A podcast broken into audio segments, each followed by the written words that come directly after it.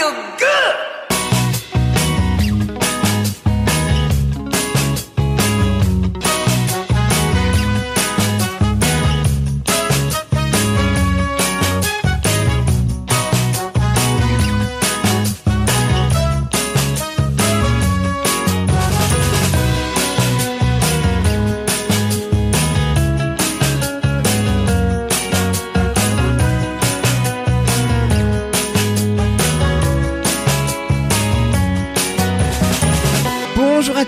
Bonjour à toutes, vous êtes bien sur RDL, vous êtes bien sur le 103.5. Je m'appelle Yann et j'ai l'immense plaisir de vous retrouver chaque semaine pour un tout nouveau numéro de bulles de bonheur. Il y aura trois bulles dans cette émission, plus une autre, la dernière, celle de l'invité. Une émission que je vous propose hebdomadaire avec 12 chroniqueurs qui se succèdent à chaque fois par trois dans chaque émission pour vous parler de leur spécialité. Une émission sur le bonheur avant tout, autour de la vie quotidienne. On a par exemple l'informatique hein, dans euh, ces différentes émissions, mais aussi le bien-être. Il y a la phytothérapie, le bien-être physique, la sophrologie, entre autres. Et il y a trois autres spécialités et trois autres chroniqueurs. Et justement, je vais vous demander de les accueillir tout de suite. Nous avons le plaisir de recevoir aujourd'hui dans notre émission notre cinéaste et cinéphile. Il s'appelle Loris pour sa rubrique Bulle d'image autour des films et des séries télé. Salut Loris. Salut Yann, salut à tous. Alors dis-nous de, de quoi vas-tu nous parler aujourd'hui Loris Aujourd'hui, on va parler des séries qui vont arriver cette année, beaucoup de suites et des nouveautés. Et ce sera dans quelques instants, ne bougez pas. Merci Loris. Et puis après une première pause musicale, on accueille une toute nouvelle chroniqueuse dans cette émission. Elle s'appelle Virginie, on lui souhaite la bienvenue. Sa chronique s'appelle La bienveillance dans la famille. Quel bonheur. Bonjour Virginie. Bonjour Yann, bonjour tout le monde. Bienvenue sur RDL. Alors dis-nous de quoi vas-tu nous parler aujourd'hui Virginie? Alors moi je vais vous parler de la parentalité positive, en quoi ça consiste, quels sont les bienfaits et, euh, surtout toutes les astuces qu'on peut appliquer au quotidien pour euh, cheminer vers cette parentalité. Et on va voir ça tout à l'heure, une relation entre parents et enfants. hein, Tout à fait. La parentalité, merci Virginie. Après une autre pause musicale, eh bien ce sera au tour de notre organisatrice de mariage d'entrée en scène. Elle s'appelle Manuela et sa chronique s'appelle Bulle d'amour. Salut Manuela. Salut Yann, salut tout le monde. Alors comment ça va aujourd'hui? Très très bien, merci. Dis-nous de quoi vas-tu nous parler aujourd'hui? Alors aujourd'hui, je vais parler de deux aspects très importants dans l'organisation du mariage, c'est la gestion du budget et le rétro-planning. Et donc le rétro-planning, justement, le calendrier du mariage. Donc C'est ça. c'est c'est bien ça. Ouais. Merci Manuela, ce sera dans quelques instants. Et puis, à la fin de cette émission, nous aurons ainsi le bonheur de recevoir, c'est notre dernière rubrique de l'émission, notre invitée. Elle s'appelle Elodie Lombardo, elle est chef de projet chez Acte 5, une agence de communication événementielle. Alors, bulle de bonheur, c'est parti, tout de suite, dans la joie et la bonne humeur, bien sûr. Avant de débuter cette émission, très chers chroniqueurs et chroniqueuses, eh bien, euh, un petit mot hein, pour signaler évidemment que tout ce qu'on va dire hein, dans cette émission, eh bien, ce sont nos propos, ce sont nos avis, ce sont nos opinions, quel que soit d'ailleurs hein, le euh, sujet euh, que l'on aborde. Ça ne regarde que nous, ça n'engage que nous d'ailleurs, et c'est uniquement notre avis à nous. euh, et la radio n'est en aucun cas responsable hein, de nos propos. On le précise, c'est bien nous et bien seul. Ceci étant dit, je propose tout de suite de commencer cette émission en beauté avec vous, très cher. Alors pour cette euh, émission, cette nouvelle émission de Bulle de Bonheur, eh bien, euh, on a le plaisir de retrouver Loris et Manuela. Vous étiez déjà là hein, dans une, euh, autre émission. Vous avez déjà fait votre première. Ouais. Alors vous vous souvenez comment c'était cette première alors pour vous deux? Euh, un peu stressant au début et en fait très vite. T'as fait la première, toi, Manuela. Hein, ouais, donc, toute, toute première. Moi, j'ai ouais, inauguré. Mais c'était c'était super et en fait c'est un beau moment, un beau moment de partage et on apprend plein plein de choses et euh, c'est vraiment chouette. C'est génial. Et toi, Loris? Tout pareil. Elle a tout dit. Toi, tu vas être le tout pareil en fait dans cette émission, c'est ça? Voilà, tout pareil que les autres. Ah bah elle va vite être euh, sa chronique. euh. Les 15 minutes vont passer très vite, hein, Ouais. n'empêche. Et puis, on a le plaisir, et bien, comme je le disais, de d'accueillir une toute nouvelle chroniqueuse, Virginie. Alors, comment ça va, Virginie, pour cette première? Eh bien, moi, je suis ravie d'être là, puisque je suis assez curieuse et puis que j'ai envie de partager tout ça avec vous. Alors, présente-toi un petit peu pour euh, les, les auditeurs qui euh, font ta connaissance, et puis pour nous aussi, vu que c'est ta première. Alors, en fait, moi, je suis maman de quatre enfants. J'ai toujours travaillé dans le dans les métiers de l'enfance, voilà, crèche, périscolaire, euh, et j'ai finalement évolué vers tout ce qui est bienveillance, parce que ça me parle énormément en tant que professionnelle et en tant que maman. Et voilà, du coup, j'ai continué de cheminer jusqu'à devenir accompagnante en parentalité positive, hein, parce que j'avais vraiment, vraiment envie euh, d'une meilleure relation entre parents et enfants. Et la parentalité, c'est important. Hein, le- La relation entre parents et enfants. hein. C'est Oui. ça que ça veut dire la parentalité ou c'est Voilà, c'est-à-dire qu'en fait, dans la parentalité positive, on va vraiment vers un cheminement pour un lien, euh, un lien vraiment basé sur la confiance, sur le respect. Donc, euh, on le verra, la parentalité positive, elle est ni punitive ni laxiste. Et euh, justement, tu nous euh, parleras de tout ça dans ta chronique. Aujourd'hui, Mhm. tu nous présenteras justement un petit peu la parentalité positive, euh, comme tu l'appelles. Tu reviendras euh, plus en détail. Euh, mais euh, juste avant, eh bien, on va proposer tout de suite, eh bien, de passer au vif du sujet en quelque sorte. Ça vous branche? Avec C'est plaisir. parti. Allez, on va commencer avec toi, Loris, autour des films et des séries télé, enfin plutôt des séries télévisées. La chronique s'appelle Bulle d'image.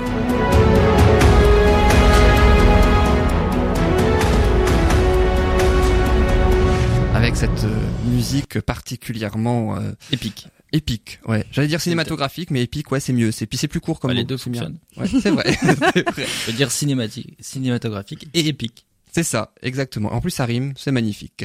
Alors, dis-nous, Loris, tu vas nous parler aujourd'hui des séries les plus attendues en 2019. Quelles sont-elles? Exactement, beaucoup de suites de séries évidemment. Et pour rentrer directement dans le vif du sujet et mettre l'ambiance, on va parler d'une série de serial killer. Ça, Ah oui, bulle de bonheur. Voilà, Super, bulle de bonheur. On rentre directement dans le vif du sujet avec Mind Hunter qui revient sur Netflix pour une deuxième saison après un très beau succès.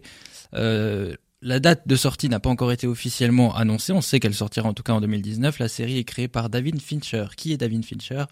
Eh bien, c'est le réalisateur de Alien 3, Fight Club, Fight The Club. Social Network, entre autres, et de la série House of Cards, que vous avez, je pense, Mm. déjà entendu Ah, c'est parler. lui qui a fait cette série. C'est lui qui a fait cette série, Ouais, oui. je savais pas. Il l'a créé, euh, écrit, je ne sais pas s'il l'a réalisé, je ne crois pas, euh, mais en tout cas il a fait cette série, oui. D'accord. Et donc euh, cette série Mindhunter est renouvelée euh, pour une deuxième saison. Donc on suit deux agents du FBI chargés de comprendre le fonctionnement et le comportement de serial killers. Euh, donc elle est sur Netflix et euh, bah, je vous la recommande chaudement. Ensuite une autre série True Detective. Alors oui, il y a- il va y avoir beaucoup de noms anglais. Donc vous allez pouvoir apprécier mon accent incroyable en anglais. On l'avait déjà Voilà. apprécié la dernière fois pour les films. hein, Voilà, ne sois pas désagréable. donc, C'était il y a trois semaines. donc, je vais le faire en bon français. True Detective. Non, fais-le avec un minimum Ouais, même. Non, on a compris que les gens, les gens le disent comme ça quand ils en parlent entre eux. C'est vrai. voilà. Euh, saison 3, C'est vrai. ça je le dis en, en français, Oui. tout va bien. Euh, depuis le 13 janvier, qui est sorti sur HBO et qui est disponible en plus de 24 heures sur OCS chez nous. Après une première saison acclamée par la critique, mais une seconde plus décevante qui a énormément déçu le, le public, HBO a pris son temps pour concocter de nouveaux épisodes, euh, des policiers tourmentés, des affaires de crime. Le tout se déroule cette fois en Arkansas, dans les mythiques monts Ozarks. Ensuite, une autre série au titre anglais évidemment, The Crown. Ah, elle, elle est connue celle-là. Ah, c'est là ouais. Vous appréciez l'accent, The Crown, Ouais, je vous le refais, je l'ai travaillé. La saison 3 en 2019 sur Netflix à nouveau. Changement d'époque et nouveaux acteurs pour The Crown. Bravo. Voilà, je, je l'ai travaillé, je le En fait, au début de la chronique, tu tu sauras pas parler anglais. À la fin de la chronique, tu maîtriseras très très bien l'anglais. Je fait. maîtriserai les titres Ouais. des Ouais. séries. Voilà, Ouais. ça c'est déjà Tant c'est qu'il ne fait pas, pas les résumés en anglais, euh, ça va. Ouais, non, euh, non, euh, voilà. Je vais les faire en, en- en français, en bon français même. Euh, la série historique donc phare de Netflix avec Olivia Colman que vous avez que vous avez notamment pu voir dans Broadchurch et qui a reçu cette année d'ailleurs le- l'Oscar de la meilleure actrice pour le film La Favorite dont j'avais parlé d'ailleurs dans l'autre euh, ma précédente chronique. Seul Oscar d'ailleurs pour la favorite, hein, je crois. Euh, seul Oscar oui je crois meilleure actrice quand même donc Ah oui, oui. voilà c'est plutôt Le un film s'appelle La hein, Favorite, mais c'est l'un des films les, grands perdants des Oscars en fait. Donc c'est assez qui contradictoire. n'était pas favori aux Oscars. aussi. Voilà, on peut faire la blague. C'est fait. Et avec Tobias Menzies, je ne sais pas comment on dit, je, voilà, excusez-moi, euh, qui est qu'on a pu voir dans The Terror, qui était sur Amazon, que j'ai personnellement regardé, qui est bien comme série. J'avais lu le livre, c'est adapté d'un livre de Dan Simmons à la base, qui fait euh, 1100 pages. C'est à ce jour le livre le plus long que j'ai pu lire d'ailleurs. Ouais, faut Ah ouais, 1100 pages. Voilà, ça faut- commence à. faut- on, on Faut arrive au- quand on est au milieu, on se dit, t'as l'impression d'avoir déjà lu énormément du livre et d'avoir tout lu, et tu dis ouais, en fait, je suis qu'au milieu. Mais l'histoire est quand même très bien et, euh, C'est très prenant. c'est très prenant, ex- exactement. Et la série est très bien aussi. Par contre, âme sensible, s'abstenir. Ah, c'est pas pour moi. Voilà, il y a quelques, il y a quelques scènes un petit Très peu sensible. qui peuvent Oui, être on le sait, choquantes. Yann, que t'es sensible. Euh, ensuite, on va parler d'une autre série, Black Mirror, saison 5, qui revient sur Netflix. La série dystopique d'anticipation britannique, dérangeante on peut le dire, revient pour une cinquième saison avec très peu d'informations divulguées pour l'instant. Euh, à noter tout de même la participation annoncée de la chanteuse Miley Cyrus dans un des épisodes. Pour ceux qui ne connaîtraient pas la série, je vous rappelle son fonctionnement assez particulier. Chaque épisode est unique et met en scène des nouveaux personnages et une nouvelle histoire basée dans un futur proche et mettant en scène l'évolution de la technologie pour le meilleur, aussi et surtout pour le pire. C'est une satire, satire sur la technologie et sur euh, bah, le monde actuel et le fonctionnement du monde actuellement. C'est une série qui est très dérangeante, mais qui est très juste souvent et, euh, et très prenante aussi également d'ailleurs, qui est sur Netflix. Ensuite, vous avez forcément entendu parler euh, de cette série, je pense, avec la chanson qui l'a rendue connue, Bella Ciao. Si je vous dis Bella Ah oui, Ciao, voilà. ouais. Casa de Papel. Voilà, Casa Mhm. des Papel, forcément, on en a pas tous vu, entendu mais parler. Il faudrait que je m'y mette, ouais. Voilà, la Casa des Papel revient pour une saison 3. Donc attention, Ah, je suis un tu, peu à la- tu commences à prendre du retard. Je suis toujours à la rue, moi. Casa des Papel sur Netflix évidemment, qui revient en avril 2019. Alors, j'aimerais juste replacer dans le contexte la chanson Bella Ciao. Non, elle n'a pas été faite pour la série, évidemment. Euh, c'est un chant de révolte italien à la base qui célèbre l'engagement dans le combat des partisans opposés aux troupes allemandes. Donc c'est pas une chanson très heureuse, euh, voilà, à la Mhm. base. Euh, elle a été évidemment popularisée par par la série, mais elle ne vient pas de la série évidemment. Donc la Casa des Papel, donc on retrouve les personnages phares Tokyo, Rio ou encore Denver, ou encore Denver, pardon. Euh, oui, ils ont des noms de villes, c'est bizarre. Reviennent dans une nouvelle histoire, a priori encore très peu d'informations euh, ont été divulguées par Netflix. Quand on a regardé les deux précédentes saisons, on se demande comment est-ce qu'ils peuvent v- véritablement revenir. Je vais pas en dire trop pour spoiler, surtout pour, voilà parce que Manuela n'a pas encore tout vu. Je vais même rien vu. tous à la fin en fait. encore hein. rien vu, donc voilà. Encore rien vu, donc je vais je vais pas dire de résumé ou quoi parce que voilà. Mais en voyant les deux autres saisons, on se demande comment est-ce qu'ils vont pouvoir continuer à- avec cette histoire-là. Mais fort à penser que le professeur, le personnage euh, central de de la série, a de nouvelles idées de casse en tête. Donc c'est à découvrir en avril 2019 sur Netflix la saison 3. Ensuite Peaky Blinders revient pour une saison 5 sur BBC One, puis ensuite elle sera sur Netflix. Killian Murphy dans le rôle euh, principal revient avec toute sa bande pour toujours plus de bastons, de drames familiaux, de magouilles politiques. Euh, pareil, encore une fois, si je vous lis le résumé, ça va vous spoil carrément les saisons précédentes. Je vous conseille fortement cette série.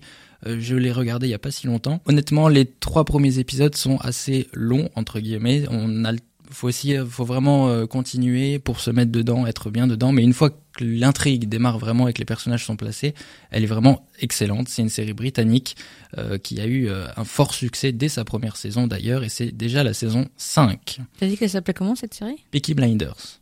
Euh, c'est le, le gang des, le gang s'appelle comme ça en fait. C'est Mm. un gang et donc c'est les Peaky Blinders. Et ensuite une troisième saison que j'attends avec grande impatience, comme beaucoup de fans de la série, j'imagine. On a déjà la date précise. Ce sera le 4 juillet 2019 sur Netflix encore une fois. C'est Stranger Things. Ah oui, elle est connue celle-là. Voilà, je l'ai mal dit, je crois, mais euh, vous avez compris euh, l'idée. Non, ça va. Tous les près. fans de la série attendent, euh, la, attendent la suite et moi le premier, j'ai adoré les deux premières saisons. Eh bien, elle arrive cette année, donc on retournera à Hawkins avec toute la bande, Will, Mike, Lucas, Dustin et Eleven, bien sûr, pour de nouvelles aventures dans le monde à l'envers. La sortie avait, a été repoussée par les créateurs eux-mêmes. Ils avaient annoncé que cette saison serait encore plus sombre et encore plus ambitieuse que les deux précédentes, et donc ils voulaient prendre le temps de, de bien la faire, ce qui explique pourquoi elle a été retardée, mais cette fois-ci, elle arrive le 4 juillet sur Netflix. Et ensuite, on va parler donc cette fois-ci des nouvelles séries qui arrivent en 2019. Une nouvelle série qui s'appelle Anna, H-A-2-N-A, qui arrive le 29 mars 2019 sur Amazon de David Farr. C'est une jeune fille aux compétences extraordinaires et l'un des plus jeunes et dangereux assassins du monde. Tout en semant l'agent de la CIA qui est à ses trousses, elle tente de découvrir la vérité qui se cache derrière sa naissance et ses facultés innées. Ça promet aussi un beau spectacle. Être intéressant. Ouais. Tiens, une série française, Osmosis, ça c'est facile à dire, euh, qui sort le 29 mars 2019 sur Netflix, l'une des premières séries françaises de science-fiction qui sort sur la plateforme américaine, euh, mêlant donc science-fiction et romance de Audrey Fouché avec Hugo Baker, que vous avez pu voir notamment dans Baron Noir sur Canal+, ou encore euh, la série Chef sur France 2, Osmosis, le 29 mars 2019 sur Netflix. Il y a The Order, j'ai fait un effort, je vous bien, apprécie, non, pas mal, pas mal. Voilà, je vous apprécie tu t'améliores. À la fin, du coup, à la fin de la chronique, j'y arriverai. En même temps, moi je critique, mais en même temps, euh, je suis une, je suis comme toi hein, en anglais. hein, Je suis vraiment. C'est bon à savoir. Vas-y, répète, Manuela. Comment ça s'appelle le titre que je viens de dire? J'ai j'ai pas entendu le. Oui, titre, voilà, euh, voilà. que tu dis. voilà. Donc The Order, on n'a pas compris, moi non plus. The Order, je vais essayer de le faire bien. Une série de drames mêlant épouvante et fantastique. Ensuite Jack Morton, qui est nouvel élève à l'université, qui va rejoindre une société secrète légendaire appelée l'Ordre. Il sera alors plongé dans Ah un oui. monde magique de monstres et d'intrigues. Je sais pas si ça t'intéresse toujours, Non. connaissant un petit peu tes goûts, voilà. C'est pas, c'est pas mon genre de série. Voilà, il y a notamment dedans Matt Freeware, qui a joué dans la, vérité sur l'affaire Harry Kéber, où il jouait le père de Nola Kellergan. Si vous avez regardé la série, vous verrez de qui je parle. Ensuite, il y aura Catch 22, qui arrive le 17 mai 2019 sur Hulu, une plateforme américaine encore une fois. Mais qu'est-ce qu'elle a de particulier cette série? Eh bien, c'est le grand retour, si on peut dire, de George Clooney dans une série. Et oui, la dernière fois, c'était dans Downtown Abbey, en 2014, pardon, sur une, sur une série télévisée britannique. Et l'histoire se déroule pendant la Seconde Guerre mondiale, où on suit Yosarian, Yosarian, il a un prénom bizarre, interprété par Christopher Abbott, qui est bombardier dans l'armée et essaie désespérément de se faire passer pour un fou pour rester au sol et ne pas prendre les armes dans les airs. À noter également la présence au casting de Hugh Laurie, qui est le fameux Dr House euh, à la télé. Qui, Et il y a qui Georges sur euh, Georges Clooney dans. il y a George Clooney dans, dans la série qui joue le, commandant. ouais. Manuel a noté, Voilà, c'est bien. je pense que c'est moi, je bon. vais noter. Moi, je. Il y a des trucs euh, qui qui font tilt comme ça. Ouais. Ouais, oui, George Clooney, ça fait tilt. Ouais. Voilà. What else? Une série française qui va arriver sur euh, France 3 le 11 mars 2019 qui va qui s'appelle Sous la peau, une nouvelle série policière euh, encore une fois par France Télévisions. Donc on retrouve cette fois Anne-Marie Vin et Nicolas Gob, le commandant Marion Kovitz, flic hors pair à la police judiciaire de Lyon, apprend qu'une tumeur cancéreuse a été détectée à son sein alors qu'elle traque inlassablement un tueur en série de femmes qui sévit sur le territoire. Une série euh, bon, c'est pas une série humoristique autant vous le dire, je pense que vous l'avez compris évidemment. Mmh, T'as Euh, pas l'air, mais- ouais. Oui, pas vraiment, pas vraiment, mais même s'il y a Anne-Marie Vin qui est très drôle d'ailleurs. Euh, donc Anne-Marie Vin, Nicolas Gob, que Nicolas Gob vous avez pu voir dans Les Bleus, ça date un petit peu maintenant, mais qui était sur euh, sur M6. Et euh, Anne-Marie Vin que je suis sûr vous connaissez, notamment qui était la, la femme de Danny Boone dans Bienvenue chez les Ch'tis. Mm. Donc voilà, Anne-Marie Vin, sous la peau, le 11 mars 2019 sur France 3. Une série Canal Plus qui va arriver cette année, c'est Vernon Subutex, nouvelle série française où on retrouve Romain Duris dans le rôle titre. Euh, disquaire au chômage, expulsé de son, appartement, il cherche un endroit où dormir et va rapidement devenir l'homme le plus recherché de Paris. À noter que la série est chapeautée par Benjamin Dupas. Si je vous dis ça, le nom ne vous dit peut-être rien, mais si je vous dis que c'est le scénariste de 10%, ça donne peut-être un meilleur indice. J'aime beaucoup cette, cette série 10%. Et pour finir, je vais parler d'une série qui est très attendue, The Witcher, en 2019, qui arrive sur Netflix, adaptée d'un livre à la base, d'un auteur polonais. Là, si je ne sais pas dire les noms euh, anglais, je ne sais encore moins dire les noms polonais. donc je vais... Je, voilà, je, je ne vais même pas tenter, désolé. oh, dommage. Euh, The Witcher, qui est le sorceleur, le nom français des livres, euh, qui a été ensuite adapté en jeu vidéo et qui arrive cette fois en série sur Netflix dans- avec Henry Cavill dans le rôle titre. Henry Cavill, c'est l'ancien interprète de Superman. Et évidemment, évidemment, je ne pouvais pas parler des suites de séries cette année. La série la plus attendue par les fans, la saison 8 qui arrive en avril 2019 sur HBO plus 24 heures une nouvelle fois sur OCS en France. La fin de série la plus attendue de tous les temps après 7 saisons palpitantes de conflits, de complots, de dragons et de batailles dantesques. Game of Thrones revient pour l'ultime saison qui aura la lourde responsabilité de clôturer la série. Ce sera la dernière. On sait déjà qu'il y a 6 épisodes. Épisode d'une heure, chasseur de drones, répliques données aux acteurs via des oreillettes, tournage de fausses scènes, HBO a employé les grands moyens pour s'assurer que la série la plus populaire de la décennie, euh, saluée à la fois par les téléspect- téléspectateurs et la, tr- et la critique, ne livre pas ses secrets avant sa diffusion. On sait cependant euh, que pour euh, l'un des épisodes, une bataille spectaculaire qui a nécessité 55 nuits de tournage, ça devrait être certainement historique à voir, à découvrir la dernière saison de Game of Thrones, saison 8, en avril 2019. Et on, on saura donc la fin de la série après 8 ans. Voilà, et la grande question, ouais. qui sera sur le trône de fer à la fin euh, de, de la série Et qui finira vivant à la fin de la série aussi. C'est ça. Est-ce qu'ils vont tous mourir? Est-ce qu'il va en rester un ou deux quand même? Euh, On ne sait pas. On ne sait pas. Et euh, alors merci déjà Loris pour cette belle chronique merci, sur ouais. les séries télé les plus attendues en 2019. On a parlé aujourd'hui des séries, on a parlé aussi des films les plus attendus en 2019 il y a quelques semaines. On avait aussi parlé euh, il y a quelques semaines de ton premier court métrage, toi qui es cinéaste et cinéphile comme je le présente. Tu as aussi fait un deuxième court métrage. on peut peut-être en parler euh, assez rapidement autour de la science-fiction cette fois. hein. C'est bien ça. Il n'y a pas de mort, en tout cas pas au début de l'histoire. Voilà, pas au début, ça c'est très bien dit. Euh, oui, c'est un de, le deuxième court métrage que j'ai écrit, réalisé et autoproduit qui s'appelle Nous sommes seuls, disponible sur YouTube. Et, euh, et voilà, j'ai un nouveau comédien qui interprète. C'est un huis clos encore, mais assez différent du premier. Donc c'est plus vraiment dans un univers thriller, c'est vraiment euh, vraiment science-fiction qui mêle euh, justement le, le son et, euh, et l'image du comédien à l'écran. Et, Et c'est sur YouTube et on peut trouver ce court métrage sur LGRX, on précise. sur la chaîne YouTube LGRX, exactement. Voilà, pour, un- pour celles et ceux qui aimeraient voir, en tout cas, je vous le recommande vivement. Ça s'appelle Nous sommes seuls et c'est sur YouTube. Merci beaucoup, Loris, pour Avec cette plaisir. belle chronique. Et puis, je vous propose de faire une pause musicale. Et puis, on se retrouvera tout à l'heure avec Virginie pour sa première chronique, hein, dans euh, donc la chronique La bienveillance dans la famille. Quel bonheur. Et puis, euh, Marie- Manuela, notre organisatrice de mariage, dans sa rubrique Bulle d'amour, nous parlera du gestion du budget, comment gérer son budget et le rétro-planning également. Et puis, on terminera avec notre invitée Elodie Lombardo. Elle est chef de projet chez Acte 5. Tout un programme. On se retrouve juste après ça sur RDL, bien sûr. How can I keep on smiling at their disguise when I know nothing good ever comes from lies? My heart is no beginner,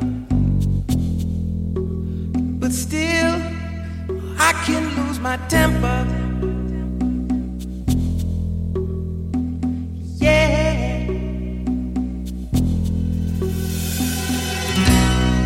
How can we keep on watching that fucking TV? We're so bored, we don't even care what we see. Takes our strength away and never, never shows us the way. No, but I think I know the answer.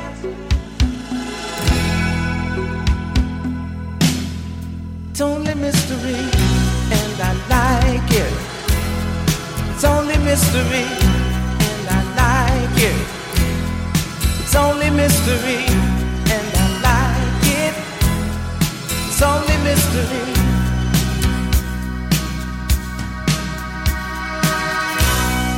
How can the banks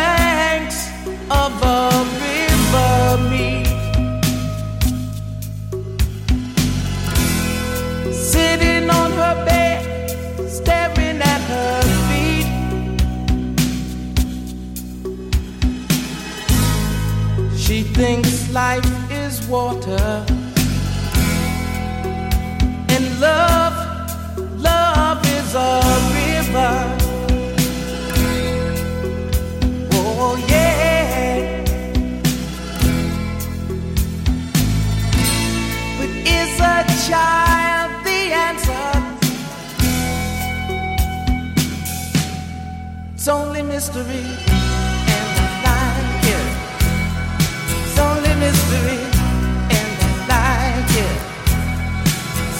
mystery, and I like it. It's only mystery.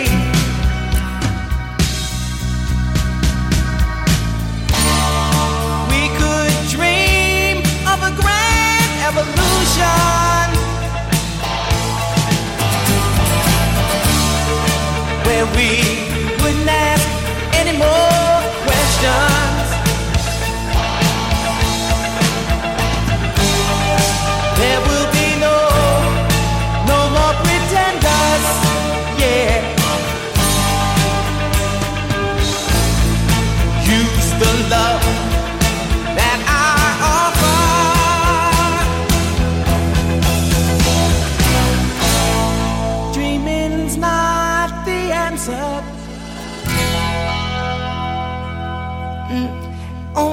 Mystery, and I like it. It's only mystery, and I like it. It's only mystery, and I like it. It's only mystery. It's only mystery.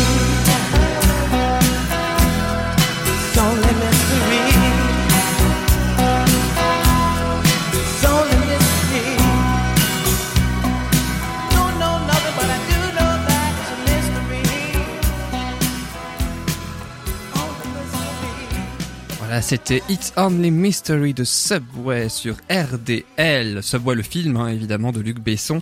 Euh, c'est interprété par Arthur Sims, hein, je crois. le- Exactement, le vrai, euh, tu- toi, tu connais bien, Laurie, c'est un grand fan de Luc Besson, toi, je crois. Un grand fan, peut-être pas, mais un fan, oui. Enfin, j'aime bien. oh, bah, quand bien. même, non? J'aime bien, j'ai pas tout vu encore, notamment ces plus anciens, qui non, euh, Ouais. pour beaucoup euh, sont les meilleurs, mais j'aime bien. oui. Tu vas regarder, donc, bah, Subway, ça fait partie des anciens, je crois, ça a Ah oui, 30 oui. ans maintenant, Ah 80, oui, je c'est- trouve bien. il, est, il commence Mais, à être vieux, oui.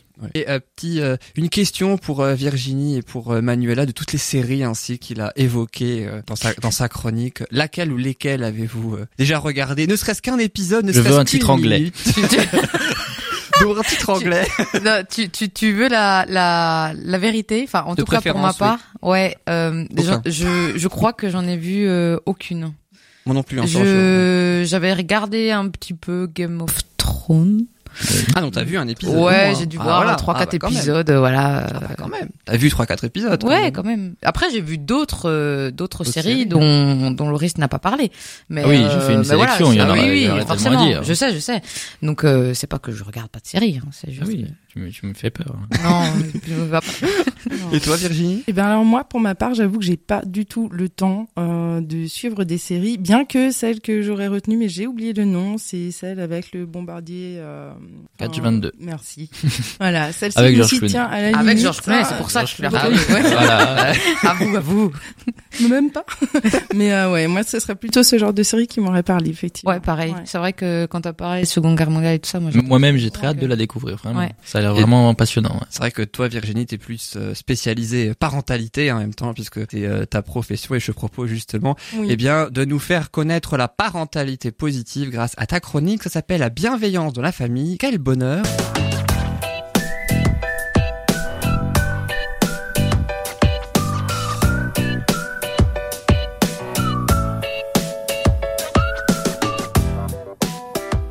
Alors, le bonheur de la parentalité positive, qu'est-ce que c'est, Virginie? Dis-nous tout. Alors en fait, la parentalité positive, hein, ça regroupe beaucoup de choses. hein. Euh, on sait aujourd'hui euh, que l'éducation qui a commencé il y a des décennies en arrière était quand même beaucoup basée sur euh, la menace, la peur, le chantage, puisque c'est les méthodes qu'ils connaissaient. Aujourd'hui, on sait que justement, ça joue sur le cerveau de l'enfant. Ça va jouer tout le long de son développement et ça va rester malheureusement, euh, parfois, ça va créer des, des séquelles, hein, des, des trous, clairement, au niveau du cerveau, en fait, des zones qui vont pas pouvoir euh, continuer de grandir.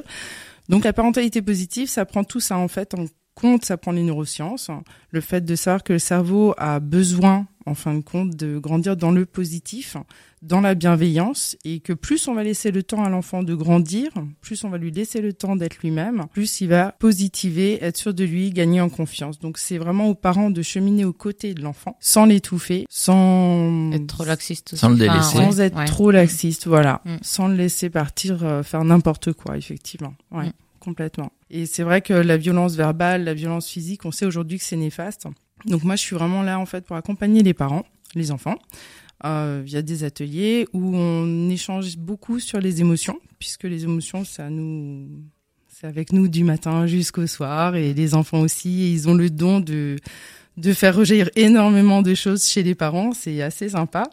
Voilà, et c'est vrai que c'est super intéressant quand les parents découvrent en fait que l'enfant ne fait pas volontairement les choses et qu'au contraire, c'est vraiment des périodes de développement nécessaires à l'enfant. Donc la, la crise, la colère, euh, comme elle a été souvent nommée, ou le caprice, aujourd'hui on sait que ça n'existe pas, que l'enfant ne le fait pas dans ce sens-là. Et quand le parent en prend conscience, euh, la vision de son enfant, le regard qu'il porte sur lui, elle change. Enfin, il change le regard. Et c'est vrai que du coup, la relation, elle est beaucoup plus saine à partir du moment où on comprend que l'enfant ne fait rien contre le parent, que c'est vraiment juste son cheminement. Son cycle d'évolution, quoi, quelque Oui. part. Ouais. Complètement. Ouais, ouais. Et il y a des cycles du coup comme ça où, enfin, en fonction des tranches d'âge, t'as euh, telle et telle euh, émotion qui est beaucoup plus ravivée, ou alors, euh, Alors oui, il y a des choses qui vont ressortir euh, plus à certains moments ouais. via le développement. hein. On le voit aussi, par exemple, chez les tout petits, au niveau de la séparation, quand ils prennent conscience en fait qu'ils ne font pas qu'un avec la maman, par exemple. Forcément, il y a voilà beaucoup d'émotions qui vont euh, rejaillir.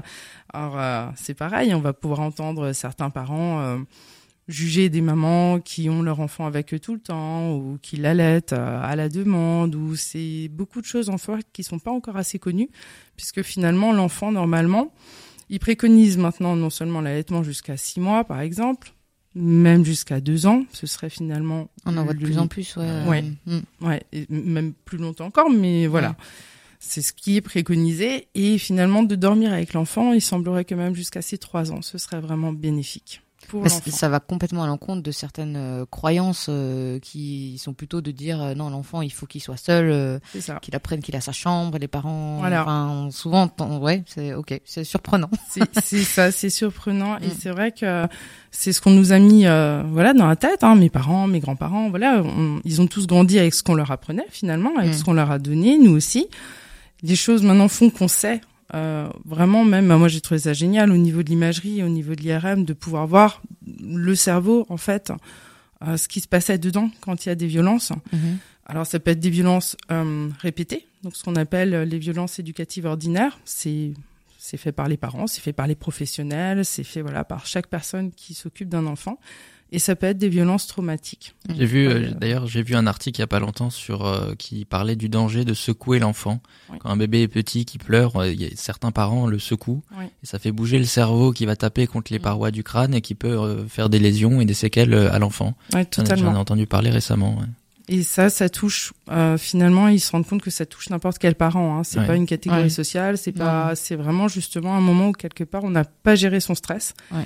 C'est le trop plein. C'est Ouais, des parents qui adorent sais leurs plus comment gérer. Hein, ouais, c'est je ça. ouais. Et c'est aussi ce euh, sur quoi on travaille dans la parentalité positive, c'est de d'apprendre aux parents qu'en fait l'enfant il a besoin d'être aidé. Quand l'enfant est en crise, déjà le avant 5 ans, alors certaines études vont jusqu'à 7 ans. Moi je vais rester euh, dans ce que je connais euh, avant 5 ans, le cerveau de l'enfant il est immature. À partir de là, il va être dans son cerveau reptilien, il va pas être à même de gérer en fait, de raisonner. On veut lui dire calme-toi, pour lui ça ne parlera pas. Mm. Si en plus on lui parle avec la négation, de toute façon le Ouais. cerveau il, n'entend pas la négation. ouais. Non, mais en Donc, plus, euh, le cerveau n'entend pas la négation. C'est Ouais. ça. Si je vous dis ne pensez pas à l'éléphant rose. Oh, euh, j'ai toujours cet exemple que je le dis à tout le monde. Mais c'est vrai. C'est parlant. Qu'est-ce que t'as fait, Loris. T'as pensé à un éléphant rose, Pas du tout. Oh. Je vois pas ce qui te fait dire ça, non. C'est ça. c'est- C'est terrible. Et le fait de changer la façon de parler, ça aide aussi énormément. Donc, si un enfant est en crise, en fait, je dis toujours aux parents, c'est lui la première victime de stress. C'est pas nous en tant qu'adultes. Oui, on est en train de subir. Ça peut stresser, bien sûr. Mais c'est d'abord l'enfant, en fait, qui est sous stress et qui ne se contrôlera pas. Et est-ce qu'il y a aussi un effet, euh, le stress que vit l'enfant, en fait, c'est, c'est enfin, il y a un effet miroir entre les, le, le parent et Le l'enfant. stress des parents et le stress ouais, des enfants. ouais. Et en fait, où, où ça se trouve, en fait, euh, ce que tu vas, parce que le fait de travailler avec l'enfant, c'est une chose, Mhm. mais en fait, je pense que les parents qui, qui se remettent en question et qui travaillent, c'est ça le plus gros du. C'est le plus gros. Ouais. En fait, Le ça part, ça doit partir des parents Voilà. pour, euh, ouais. Ouais. Parents ou professionnels. Hein, Oui, mais, euh, ou d'autres, euh, enfin, ça familles. part ou- de oui, là. oui, oui. Et les, les gens qui font vraiment un cheminement là-dedans se rendent compte au bout d'un moment qu'il y a moins d'agressivité, Mm. qu'il y a moins de conflits. Il y en a toujours, c'est évident. On chemine, on avance. Et puis c'est humain, enfin. Voilà, Ouais. c'est on, voilà, on a tous euh, des mécanismes hein, qui sont là quand même, donc il faut aussi du temps. Mais c'est vrai que oui, c'est bénéfique. Mais ça part effectivement de l'adulte. Alors moi, je travaille avec les enfants. C'est vraiment à travers le jeu, tout le côté ludique. Mm. On parle des émotions, on parle des besoins. Dans les ateliers parents-enfants aussi, je propose, euh, je me suis formée au massage MISP et je trouve ça génial. Et les parents et enfants, c'est vraiment un super moment de détente et de reconnexion entre eux. Et après, il y a, il y a énormément de, de choses à proposer en fait aux parents, mais c'est surtout déjà de pas culpabiliser, parce qu'il y a beaucoup Ouais. de parents qui s'en sont voulus de ce qu'ils avaient pu dire ou faire. On en est là où on en est par notre éducation, par notre vécu, c'est normal. Une fois qu'on a le déclic, une fois qu'on a la conscience, bah voilà, faut voir ce qu'on peut mettre en œuvre.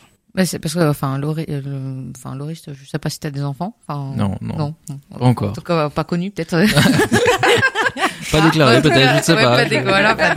En tout cas, moi, pour ma part, je n'ai pas d'enfant, donc c'est, Mhm. enfin, c'est intéressant de, parce que c'est vrai qu'il y a quand même pas mal de croyances. Et quand tu disais de culpabiliser, c'est vrai que quand je me rends compte de euh, les mots, euh, ce que ça peut euh, avoir comme impact sur ta Mhm. vie, même d'adulte. Enfin, moi, je sais qu'il y a eu certains mots euh, par mes parents qui, euh, je, je ne leur en veux pas, mais par contre, je sais que ça affecte certaines choses Oui. dans, dans ma vie maintenant. Et c'est vrai que du coup, quand tu te, quand je me projette en tant que future maman, parce qu'un jour, j'espère quand même avoir des enfants, euh, c'est est-ce que, enfin, je serai à la hauteur et est-ce que je vais pas faire de mal, etc. Enfin, et c'est vrai que cette notion de culpabilité, je pense que c'est, ça, Elle est ça bloque beaucoup, ouais, et Mhm. je pense que ça bloque beaucoup de choses, effectivement, ouais. Ouais, En fait, faut laisser souvent- son instinct et son, C'est ça. ouais. Et puis apprendre à lâcher prise, à se dire, euh, et, et puis à parler à l'enfant aussi, hein, Mm. de si effectivement on a dit ou fait quelque chose qu'on regrette. Mm. Euh, c'est c'est- certains voient ça comme un échec. Mm. Moi, au contraire, je vois ça comme vraiment un échange. Et déjà, c'est même finalement rassurant pour l'enfant de se dire, mais on a le droit de se tromper. Oui. Voilà. Oui. Et en plus, on, a- exemple. on Mm. s'excuse. Voilà, mon parent, c'est peut-être mon parent. Ouais, Il a sa place de parent, moi je suis l'enfant. Mais là, il a fait une erreur, il prend le temps en plus de s'excuser, de me l'expliquer.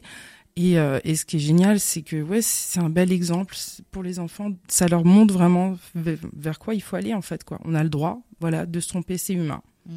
Et les, les parents, c'est souvent. hein. Je veux dire, à un moment donné, on peut pas être robot, on peut pas être parfum Non. du matin au soir. Et ce qui, est- enfin, ce qui est bien, c'est que du coup, on met aussi en avant les, les différentes émotions. Et alors qu'on Oui. on, on était un peu. euh, alors ça commence à revenir, j'ai l'impression, mais justement où il faut refouler ses émotions, il faut cacher. C'est pas bien de de- de- d'être faible, de, de de montrer qu'on est triste, que si, Ouais. il faut toujours être bien. Enfin, Mhm. sauf qu'on a une sorte de dualité en nous, c'est-à-dire que, enfin, à la fois on a un côté bien, un côté moins bien, Oui. et on avait tendance à laisser ça de côté. Donc c'est vrai que là, ça, ça met en avant en fait les émotions. Donc euh, C'est ça. Et ce que j'espère, c'est que, que ce soit euh, via les massages, que ce soit la sophro, la méditation. euh, moi, je propose des ateliers sur les émotions, mais les écoles aussi commencent doucement à se tourner vers ça. Mm. Et ça, ce serait juste magique. Voilà, Ouais, qu'un maximum d'écoles euh, aillent euh, vers cette tendance. Dès le parce plus jeune âge. Ouais, Ouais. ouais. C'est et c'est bénéfique parce que l'enfant qui commence à s'exprimer sur ce qu'il ressent, ça pose des mots. L'adulte en face, il comprend mieux. Alors bien sûr, tout petit, ça met du temps, mais euh, ça se met en route et, assez facilement, ils arrivent à parler de voilà du problème. Des fois, ils peuvent le nommer. Des fois, c'est plus compliqué parce qu'eux-mêmes sont vraiment fatigués. Ils sont déjà dépassés par tout ce qu'ils ont ressenti. Mais si on prend le problème à la base, ouais, c'est franchement chouette. Mais ce qui est hallucinant, c'est qu'en fait, il faut déjà que les parents ils sachent aussi euh, accepter leurs émotions et ressentir et mettre des mots dessus. Enfin, parce qu'avant que l'enfant le fasse, il faut Mhm. que les parents le fassent. Je pense. Et, et c'est vrai que c'est. C'est pas évident, des fois. Ouais, ouais, Non, je pense. ouais. c'est super difficile. On ça. le voit même nous en tant qu'adultes. Hein, des fois, c'est compliqué. euh. Ok, ouais, je sais que je suis en colère. Mais alors pourquoi je suis en colère et ouais, c'est. C'est ça. Et de cibler un peu plus que le mot colère, parce qu'effectivement, c'est oui. l'émotion première qui vient. Mm. Quand on commence à creuser sur, mais je suis en colère, mais je vais un peu plus loin. C'est Mm. quoi? Qu'est-ce qu'il y a? Et c'est vrai que moi, c'est ce que je fais en atelier, et c'est génial. Et les gens qui font des ateliers réguliers, ils voient une différence parce que c'est bête à dire, mais ils prennent un temps pour eux, pour se comprendre et pour savoir ce qu'ils veulent et ce qu'ils ne veulent plus. Et à partir de là, on peut que cheminer effectivement positivement. Ouais.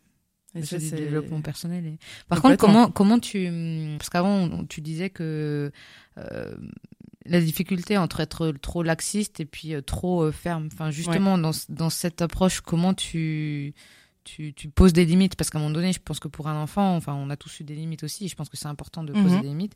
C'est justement de pas être trop laxiste. euh, Enfin, Trouver le juste milieu. quoi. ouais, trouver C'est le pas juste évident. milieu. Ah, Plus grave, facile à dire qu'à trop de faire. mais grave. Ça. Et le, le cadre, euh, on dit que c'est un cadre bienveillant, puisqu'effectivement, Mm. l'enfant, il a besoin de son cadre.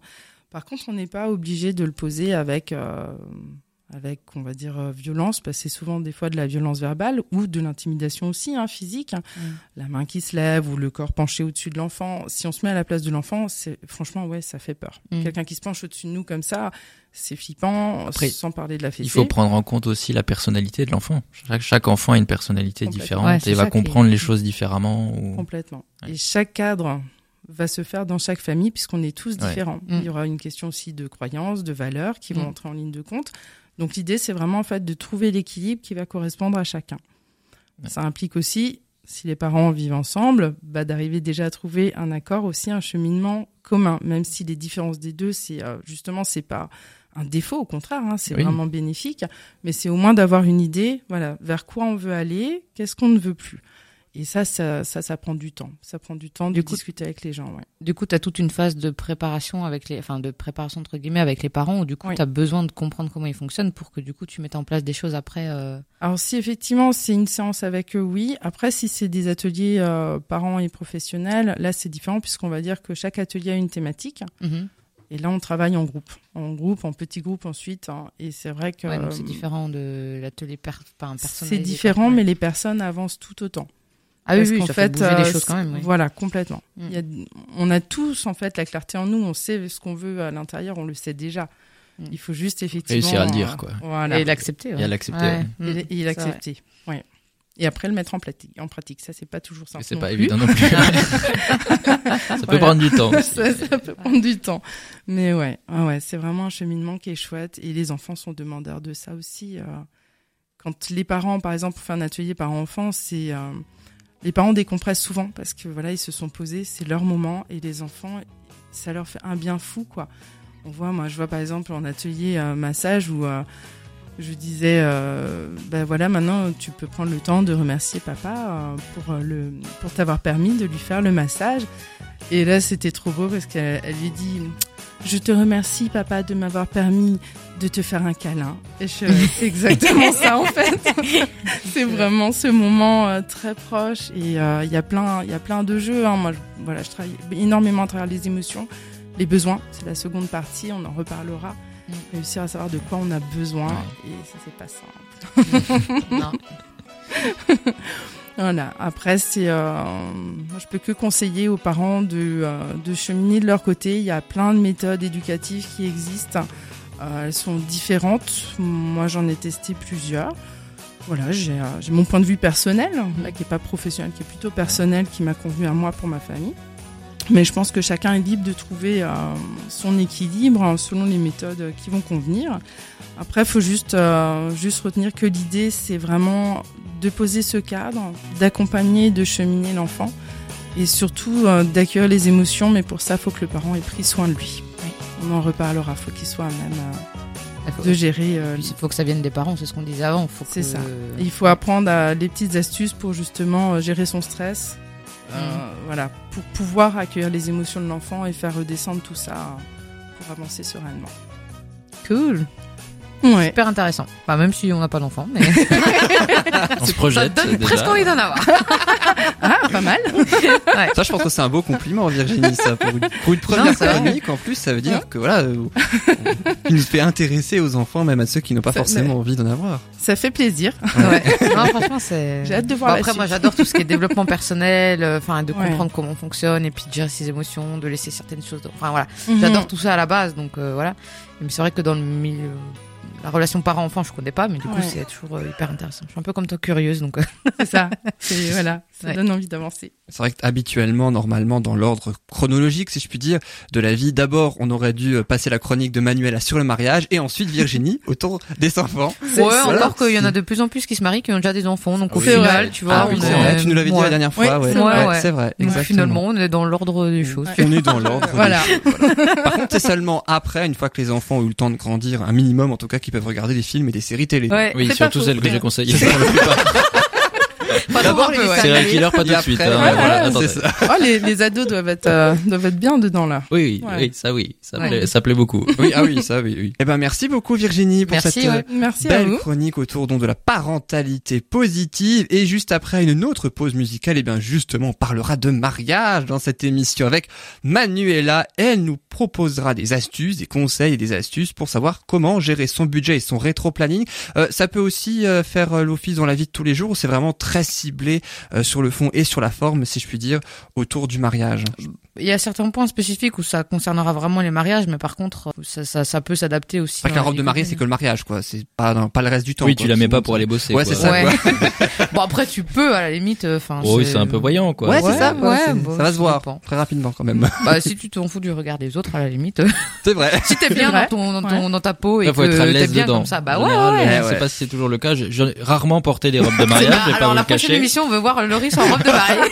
On publiera la photo radio, on verra on mettra les trucs sur Facebook, on a une page Facebook, donc. Ouais, euh, ça, exactement. Et puis vous pouvez retrouver évidemment toutes les chroniques, y compris euh, le passage de l'invité hein, en podcast, mais aussi sur notre page Facebook. On vous donne un petit peu tous les conseils et puis on résume. Et puis il y a plein de choses, plein de publications que vous pouvez voir dans la publication, euh, dans la page Facebook, pardon, Bulle de euh, Bonheur. Et après Manuela, il y aura donc notre invité Elodie Lombardo, elle est chef de projet chez Acte 5, agence de communication événementielle. Je vous propose de faire une pause musicale avec une chanson un petit peu particulière qui n'est pas très très Le titre c'est Il faut agir de Tiseux. J'expliquerai rapidement cette chanson. En fait, la semaine dernière, nous avons reçu un invité qui s'appelle Jean-Paul Burger, qui est le président de l'association Sauvegarde Faune Sauvage, autour de l'anti-braconnage, autour voilà pour aider euh, les animaux euh, aussi, euh, dont pas mal en Afrique hein, notamment, ou les espèces menacées également. Et il nous a proposé de diffuser cette chanson. Euh, on n'a pas eu le temps malheureusement la semaine dernière, donc je vous propose aujourd'hui de la découvrir. Écoutez bien les paroles, elles veulent tout dire, tout comme le titre qui s'appelle Il faut agir. On se retrouve juste après ça sur RDL.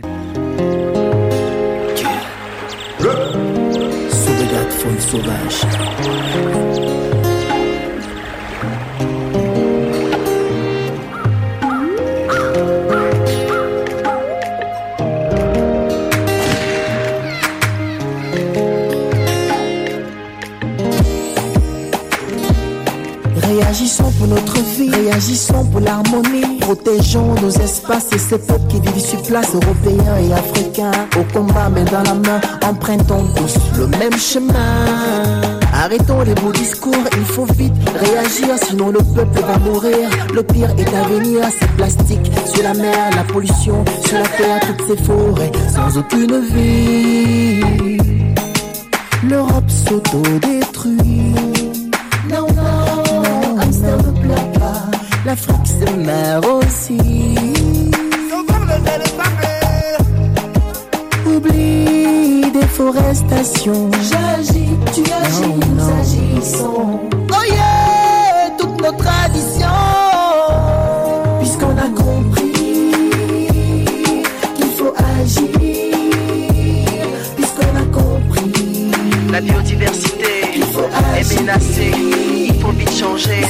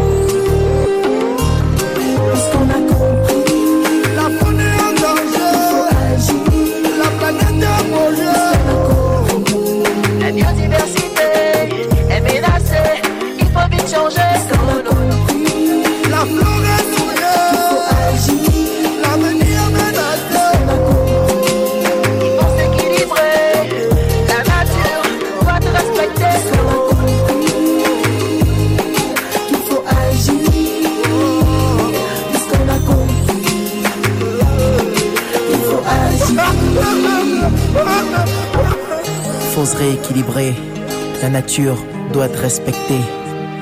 Une chanson euh, assez particulièrement engagée, mais engagée en faveur de la nature. Donc, c'était Il faut agir, une chanson avec des paroles, je le disais, évocatrices. Euh, donc, hein, on aperçoit d'ailleurs dans le clip hein, que vous pouvez euh, voir sur YouTube le président de l'association Sauvegarde Faune Sauvage, Jean-Paul Burger, qui a fait de nombreux voyages en Afrique hein, d'ailleurs et qui a beaucoup, qui a beaucoup voyagé et qui connaît, il nous l'avait dit, même le gouvernement tchadien. Et oui, en personne.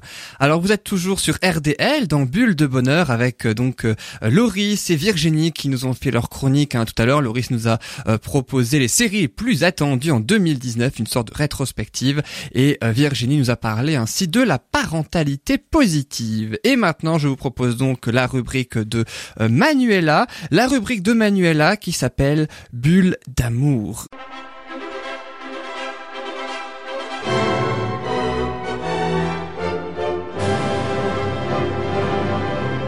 Belle bulle d'amour. Tu vas nous parler de quoi alors, dis-nous euh, Manuela aujourd'hui? Comment gérer son budget de mariage et son rétro-planning pour être dans les temps et... Je te propose d'y aller tout de suite Manuela, dis-nous tout. Alors, la gestion du budget, je vais alors je, il y a plusieurs petites étapes, je vais d'abord parler en du budget moyen en général sur un mariage. Alors euh, quand on dit moyen, c'est que ça peut varier de on peut très bien faire un mariage à 5000 euros comme on peut faire un mariage à 50 000, 100 000, 200 000. Enfin voilà, il n'y a, y a, pas vraiment de limite en fait. Par contre, en France, le budget moyen se situe aux alentours de 13-14 000 euros, sachant que ce budget-là va complètement dépendre de à la fois du nombre d'invités. Euh, parce que clairement, si on invite 100 personnes ou 200 ou 20, bah voilà, ça va pas, ça va pas du tout être la même chose. Mais c'est pas les mêmes frais, oui. c'est pas les mêmes frais du tout, euh, surtout pour, enfin, après je parle de la répartition du budget, donc euh, du coup on, on verra que il y, y, a certains aspects, de, enfin, certaines dépenses qui dépendent clairement de, du nombre d'invités. D'autres pas du tout, mais mhm. d'autres clairement du nombre d'invités.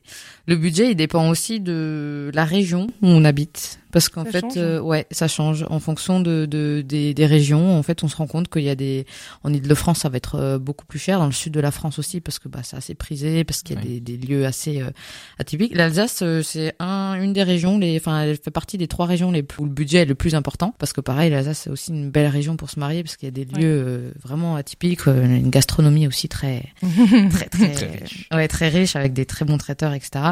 Donc donc voilà, le budget dépend aussi de ça. Et après, évidemment, le budget dépend surtout de, bah, du, du, de la vie des, des mariés et de leurs envies. Donc voilà, il y a certaines envies qui, qui sont très chères et euh, d'autres envies qui sont beaucoup moins, mais voilà, ça va dépendre, euh, le, le, le budget va dépendre euh, de ça. Oui, certains veulent un petit mariage un peu discret, juste avec la famille, d'autres veulent une grande fête. Ouais, c'est ça. Et ça, ça dépend vraiment euh, des envies. Alors après, en général, justement, ceux qui veulent un grand mariage, ils sont aussi cohérents et ils savent que voilà, c'est, ils vont pas faire un grand mariage dans un château euh, s'ils ont euh, 10 000 euros de budget. Oui. Quoi. Voilà. Enfin, faut être réaliste. Ouais, faut être réaliste. Après, euh, voilà, il y a, il y a, il y a, y a de tout dans les mariages. C'est ça aussi que j'adore, c'est que hum, c'est que et puis c'est pas parce que c'est ce que je l'avais déjà dit euh, dans la première émission, c'est que c'est pas parce qu'on a un petit budget que le mariage va être moins bien et ça c'est vraiment important. Et mon conseil d'ailleurs c'était justement de faire un mariage à, à, votre image. Enfin je, je m'adresse aux mariés, mais du coup de pas euh, culpabiliser euh, par rapport au, au, au budget. Euh, voilà là j'ai un mariage fin d'année où c'est un, plutôt un petit budget, mais enfin ils sont euh, complètement loufoques et ça va être un mariage génial parce que voilà c'est ils sortent de l'ordinaire. Elle aura pas la robe blanche, mais du coup, voilà, euh, mais mais voilà. Après, il y a des mariages euh, très très beaux où, en fait, chaque mariage est unique, donc c'est ça qui est top aussi, quoi. Et on peut tout faire avec le budget. Et toi, tu les accompagnes dans leurs choix Ça t'arrive de les faire changer dans les choix qu'ils avaient ou Bah disons que, alors le budget, ça reste les mariés qui le gèrent. Euh, mhm. moi, je donne des astuces et j'essaye de, de voilà, de que ce soit par rapport à la répartition ou par rapport, je, je les accompagne. Par contre, après, c'est quand même à eux de gérer leurs dépenses et que si vraiment ils voient que voilà, ils ont un coup de cœur sur euh, sur un truc euh, et qu'ils veulent absolument pas faire la passe là-dessus, bah après c'est à eux de dire bah ok, bah on est prêt à augmenter un petit peu, etc. Après le, le, quel que soit le choix dans le mariage, c'est toujours eux qui le font. Donc mhm. après le budget, effectivement, je donne, je les accompagne, mais c'est eux, c'est eux qui le gèrent quoi. Après euh, il y a certains mariés qui me demandent oui, mais par contre, enfin combien ça représente à peu près le traiteur et tout et tout ça. Donc moi j'ai j'ai voilà, je, je sais à peu près la répartition en, moyenne. Mhm. Pareil, ça reste une moyenne. Hein, on peut très bien bien faire euh, un, un mariage avec un buffet froid où du coup Oui. on va vachement économiser sur euh, sur le traiteur et pour euh, gagner euh, pas sur la salle ou sur d'autres choses. Voilà. Après, ça dépend voilà, aussi ouais. de ça dépend aussi des priorités des mariés. C'est ce que je dis toujours. Il y a des mariés, leur priorité ça va être l'ambiance, l'autre, d'autres ça va être le le lieu parce qu'ils veulent un lieu euh, magique et voilà. Mhm. D'autres, ça va être, ah non, on veut bien manger, donc on veut cinq plats et tout. Enfin, voilà, il y a, il y, a, il y a de tout. Donc après, le, le- c'est pour ça que je dis toujours une moyenne et que je, j'essaie toujours de dire aux gens, attention, euh, c'est, c'est, c'est complètement variable parce que ça dépend clairement des envies, quoi. D'accord. Ça Mhm. dépend des envies. Après, euh, ce qu'il faut savoir par rapport au budget, c'est que dans la répartition des budgets, ce qui est sûr, c'est que là, entre 50, euh, on va dire entre 50 et 60%, ça va être euh, la partie traiteur et salle. Donc vraiment le lieu plus, donc ça va être vraiment le gros du le, le gros du mariage. Après à ça aussi la boisson parce que c'est pas forcément compris dans voilà. Après pareil le traiteur ça va dépendre effectivement de est-ce qu'on fait un buffet froid, est-ce qu'on fait un buffet chaud, est-ce qu'on fait un repas euh, gastronomique, est-ce que le lendemain il y a aussi un brunch, euh, voilà. Enfin la partie traiteur euh, dépend aussi clairement clairement de ça. Euh, après, il va y avoir la partie décoration et tous les prestataires qui vont être associés au mariage, c'est-à-dire euh, le DJ ou le groupe de musique, hein, en fonction. Pareil, euh, on peut faire euh, ou DJ ou groupe de musique ou orchestre, euh, enfin ou chanteuse ou, ou Tout chanteur. est voilà. permis, quoi. Tout est permis. De toute façon, dans le mariage, tout est permis. Du moment qu'il y a le budget derrière. Ah, quand même. C'est ça, oui, c'est ça. même. Et après, il y a aussi les photographes, euh, la fleuriste, euh, tout ce qui est maquillage, coiffure, et puis tout ce qui est habillement, quoi. Donc euh, après, voilà, ce qu'il faut savoir, c'est que le gros poste de dépense, ça va être le repas et le lieu de réception. Mhm. Après, pareil, hein, il y a des gens euh, qui se marient dans une salle des fêtes où là, clairement, ils vont faire des économies sur euh, sur cette partie-là, euh, qui peut être très bien aussi parce qu'avec une, bah, alors, il y a des salles des après, il y a fêtes la déjà dé- très très La belles. décoration qu'on va faire, Ouais, l'agencement et tout, ça peut tout changer. Ah oui, ça hein. peut tout changer. Alors, il y a certaines salles des fêtes qui sont d'office déjà très belles. Oui. On, on- Oui. on a tendance à penser. euh, alors, pareil, c'est des croyances et c'est des. Voilà. Mhm. Donc, faut, faut casser ses croyances. mais euh, il y a certaines salles des fêtes qui sont très très belles et qui sont euh, qui sont vraiment super sympas. Et après, comme comme tu dis, Laurie, c'est que s'il y a des salles des fêtes qui sont un petit peu moins, euh, voilà, un petit un petit peu moins jolies, ben il y a avec des éléments de déco euh, qui sont assez, euh, qui sont pas très chers et qui sont assez simples à mettre en œuvre, ben on peut on peut changer un lieu. euh, Ouais. et voilà. Après, faut toujours que moi je dis toujours, faut toujours que ça, qu'il y ait l'âme du couple en fait qui qui soit là et et et, et c'est ça aussi que j'ai envie de d'accompagner euh, pour les mariés, c'est vraiment de qui trouvent que voilà, c'est leur ambiance, c'est leur euh, qui reflète en fait ce qu'eux ils sont et et puis après ça par la déco, par euh, par Mhm. le repas, enfin pour tout un tas de choses quoi. Ouais, c'est ce qui va rendre la journée euh, vraiment magique et, euh, Ouais. et inoubliable. Oui, oui, oui, clairement. Je veux dire, enfin, j'ai discuté une fois avec quelqu'un qui me disait que le, le plus beau jour de la vie, c'est c'est c'est quand il y a un enfant, mais en même temps, c'est aussi beaucoup de douleur euh, pour la maman. donc, euh, je suis pas sûre que ce soit que le beau jour, mais Ah, ouais, ça se discute. Ouais, ça se discute. Ça, on en parlera une prochaine fois. C'est un beau jour après, quoi. Ouais, ouais, ça dépend du de l'instant. où- Ouais. Voilà. Après, un mariage, par contre, c'est censé être euh, positif du, enfin, toute la journée. C'est-à-dire que euh, si c'est bien organisé, si c'est bien, euh, si c'est bien géré, qu'il n'y a pas d'aléas, même s'il y a toujours des petits aléas, mais voilà, que c'est que C'est c'est ce qui géré fait les anecdotes après aussi. hein. C'est ce qu'il faut aussi, les anecdotes. Il y en a des, il y en a des très belles aussi. Croustillantes. Ouais, oui, j'en ai une. Oh là, mais je, je ne dirai pas à l'antenne parce que, que je n'ai pas vécu personnellement, mais qu'on m'a raconté. C'est assez, assez, croustillant. Croustillant. On va dire croustillant. on va dire croustillant.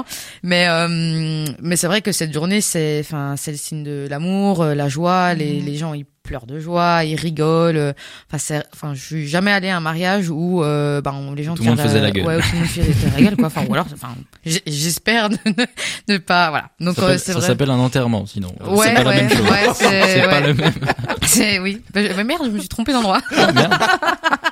En temps blanc, apparemment, c'est pas le cimetière, c'est pas Ouais, c'est c'est pas la même. Deux salles, deux ambiances. Ouais. Dont une Mais bon. extérieure. Oui. Alors après par rapport euh, au budget, donc euh, là on a un peu un peu parlé de la répartition et de de, de, de- du budget euh, global à peu près. Euh, il y a des moyens de faire des économies aussi hein, sur sur le budget. Il y a des petites astuces, par exemple, euh, il y a certaines certaines mariées qui vont prendre des robes euh, ou en location ou en sol, donc ça permet d'économiser aussi de l'argent. On peut louer une robe. De Ouais, mariée. Tu peux Ah louer. Ça t'intéresse, toi, non Hein Euh, pas pour moi. Pas Bah, pour, pour la- moi, pour la prochaine émission, je- pour la prochaine émission, on va Oui, finir par que- l'avoir euh, Loris en robe de mariée. bah c'est surtout qu'en général, enfin, t'a- t'achètes la robe, après les prix, pareil, ça, ça varie, hein, mais tu peux avoir une robe à 600 comme à 4000 sûr. ou 5000 euros. Mhm. Tu l'utilises qu'une journée, Ouais, ou peut-être le ouais. week-end. Enfin voilà, c'est c'est c'est vrai que ça reste un budget. Donc pour ceux qui ont pas trop de budget, ben euh, il y a clairement euh, ou en solde ou en location, euh, voilà, ça Ouais. peut être. ou alors il y en a même qui récupèrent la robe de la maman ou de la grand-mère Ouais. qui, Oui, re- bah qui, ouais. qui retravaille euh, avec une couturière et donc euh, voilà ça, ça peut être aussi, euh, hein. ouais ça peut être ça peut être des astuces ouais après il y a aussi un autre euh, qui ça se fait de plus en plus pour euh, économiser c'est de se marier Venir en à poil. hiver Non. Euh, pas non, encore oui, oui, T'as des idées qui fusent quand même, toi, Loris. Ah bah, c'est incroyable. ça- hein. Là, au moins, il n'y a pas besoin d'accessoires. Là, il n'y a pas de location, il n'y a pas de tatou sur toi. Apparemment, on a Oui. le thème de son mariage. Hein. oui Futur mariage. oui bah, ouais. bon on sait où il fera des économies hein. hein. J'invite tout le monde. par contre euh, le thème c'est aussi tous à poil ou c'est juste Oui, les oui. mariés Ah bah ok, non, bah non, ouais. Ah. Il y aura peut-être pas, pas tout le beaucoup de monde là. Ouais.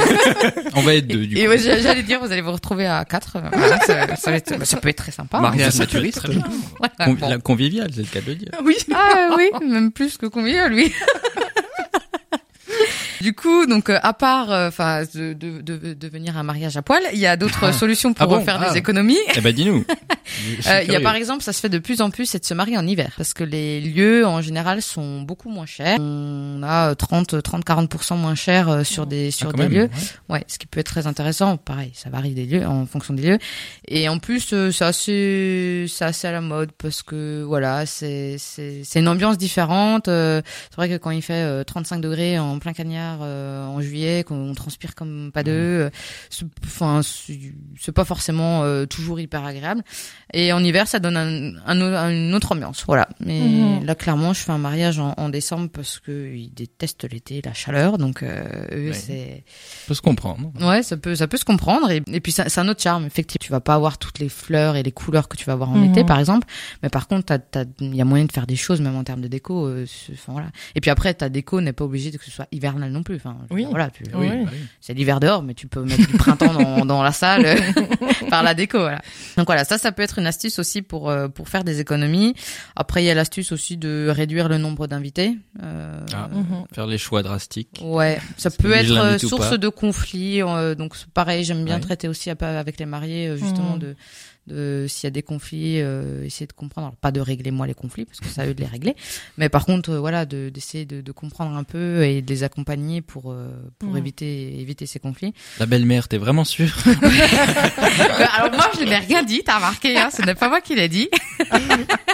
Faire des choix, faut faire des choix. Faut faire des faut choix, faire des ouais. choix, faut- voilà. Et après, il y a aussi l'astuce de faire sa déco soi-même avec euh, ou des, des, des objets qu'on récupère, euh, qu'on Mhm. qu'on recycle ou qu'on récupère. Enfin, un exemple tout bête, euh, le- les, les, hum, les pots euh, les pots de yaourt, euh, voilà, ça peut être des bougeoirs euh, que en verre, euh, voilà, ça peut être des bougeoirs, voilà. Il y a, il y a plein plein plein de, Plein de, ouais. de petites astuces. Donc pour gérer le budget, voilà, l'idée c'est de toute façon de partir sur un budget de base, euh, de, de se dire bah voilà, on veut mettre tant et tant. Ce qu'il faut savoir, c'est qu'en général, il faut compter à peu près 15%, parce qu'en général, on dépasse le budget, parce que c'est le plus beau jour de, de- un des plus, un des plus beaux jours de notre vie, donc on a envie de bien faire, donc on a envie de mettre. euh. Et après, je, alors je parlerai rapidement parce que c'est, c'est important, mais euh, ça après, ça se voit aussi avec le wedding planner, si les mariés font appel à un wedding planner.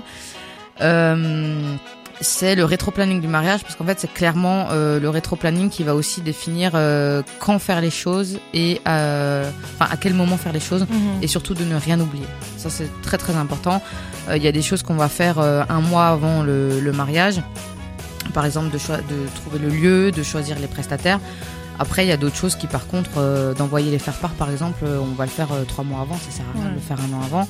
La déco, pareil, on peut s'en occuper. Et en, en moyenne d'ailleurs, le temps, enfin la durée idéale euh, des préparatifs. hein. Alors, enfin, c'est pas qu'il y a une durée idéale, mais par contre, en moyenne, en général, euh, c'est entre, euh, en moyenne, c'est un an et demi de Ouais. préparatifs. Ah en oui, quand même. Ouais, ouais, ouais. Ça se prévoit longtemps à l'avance. Bah là, quand je vois, euh, j'ai des mariages pour euh, mai l'année prochaine et il y a certains lieux qui sont déjà pris et du coup, euh, voilà. donc Certains mariages annulés pour divorce parce que prise de tête pendant l'organisation. Peut-être aussi, peut-être. Enfin, ça, j'ai pas encore eu moi dans mon cas, mais, euh, mais mieux, tant mieux. oui, tant mieux, tant mieux, tant mieux. Pour l'instant, les mariages se sont faits, donc c'est c'est une bonne chose. l'essentiel. C'est l'essentiel, mais euh, voilà, le, le, le- la gestion du budget c'est important parce que voilà, c'est quand même un sacré coût euh, le mariage, donc c'est important aussi de de poser euh, des bases et de se dire combien on veut mettre et, et, et où on veut les mettre, donc de, de définir aussi des priorités. Et le rétro-planning du mariage pour euh, justement être sûr qu'on fait tout bien dans les temps, qu'on n'ait rien oublié et voilà. Après, euh, c'est ce que je dis, hein, pour être plus serein. Euh, Presque tout et n'importe quoi. Je dis bien presque. hein. après, ouais, ouais. Après, euh, on verra au mariage de Loris euh, comment on Oui, j'aimerais mais j'aimerais revenir sur mon idée de mariage nudiste parce que je pense qu'il y a des économies intéressantes. Tu devrais le mettre dans ton programme. ouais, je, Voilà, je, conseilles à ouais. certains, ils disent oui, ils disent non, mais Oui.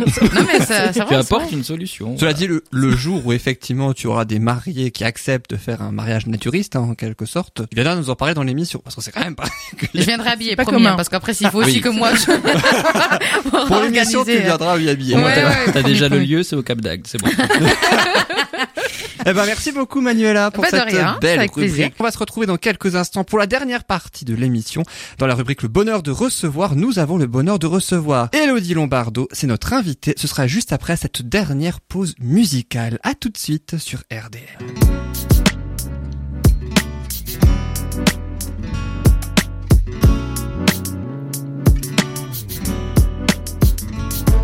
Sommes nos propres pères.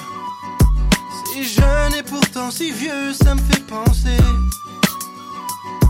Tu sais, nous sommes nos propres mères. Si jeune et si sérieux, mais ça va changer. Oh, oh, oh.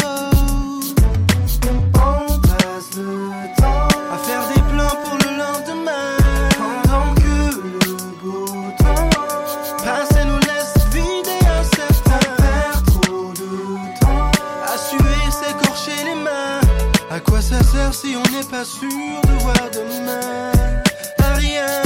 Alors on vit chaque jour comme le dernier. Et vous feriez pareil si seulement vous saviez. Combien de fois la fin du monde nous a frôlés Alors on vit chaque jour comme le dernier Parce qu'on vient de loin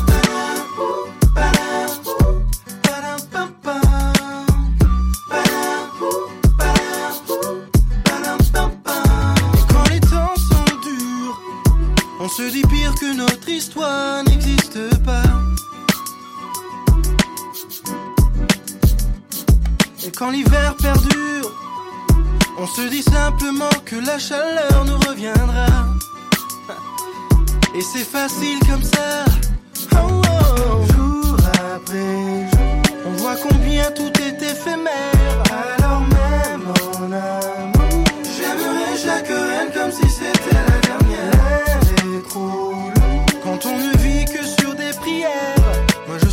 chaque instant bien avant que s'éteigne la lumière. Alors on vit chaque jour comme le dernier.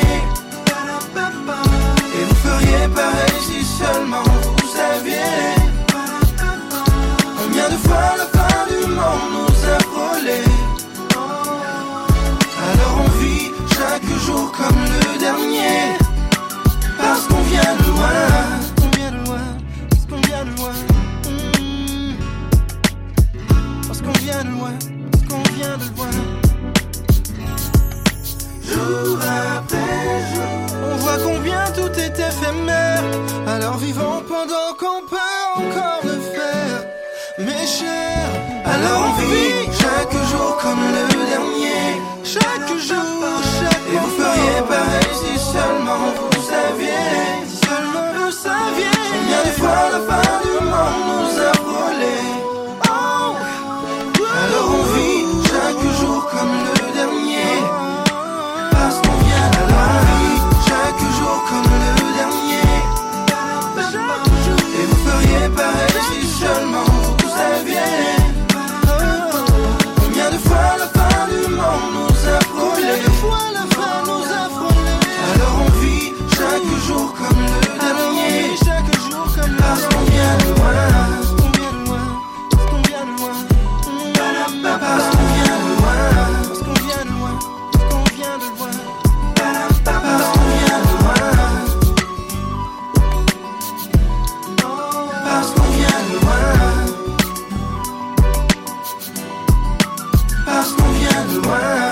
C'était parce qu'on vient de loin de Corneille sur RDL. Et il est temps maintenant, puisque vous êtes toujours dans Bulle de Bonheur, il est temps maintenant de recevoir notre invité, la rubrique Le Bonheur de recevoir. Il s'agit aujourd'hui d'Elodie Lombardo, chef de projet chez Acte 5, une agence de communication événementielle.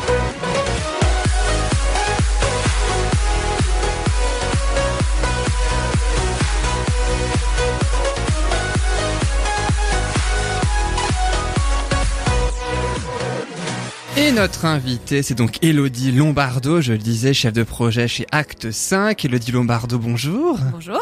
Merci beaucoup d'être euh, sur RDL pour Bulle de Bonheur. Merci de m'accueillir. Merci beaucoup en tout cas d'avoir patienté aussi jusqu'à votre euh, passage actuellement. Alors euh, les chroniqueurs, je ne sais pas si vous connaissez le, le principe hein, lorsque on reçoit un invité. Virginie, peut-être pas vu que c'est ta première aujourd'hui. Hein. Oui, non, je découvre effectivement. Alors justement, je vais expliquer les règles comme chaque semaine, mais surtout pour Virginie aujourd'hui. Alors, je vais vous proposer deux questions en rapport avec notre invité aujourd'hui, Elodie Lombardo. Il y a trois propositions de réponse, une seule seulement est la bonne, et je vais poser la question, et je vais demander à chacun, à Loris, à Virginie, et puis ensuite à Manuel, à leur avis, donc sur quelle est la bonne réponse selon eux, et c'est notre invité en personne qui donnera la bonne réponse et qui expliquera aussi celle-ci. Et je vous propose tout de suite de commencer avec, eh bien, la première question, bien sûr, sur Elodie Lombardo. Alors, je le disais, hein, elle fait partie de Acte 5, hein, donc une, une agence, mais euh, quelle fonction n'occupe pas Acte 5 où travaille justement Elodie Lombardo? Est-ce que Acte 5 n'est pas photographe pour des entreprises? Est-ce que Acte 5 n'est pas un créateur d'événements? Ou est-ce que Acte 5 n'est pas un producteur de spectacles?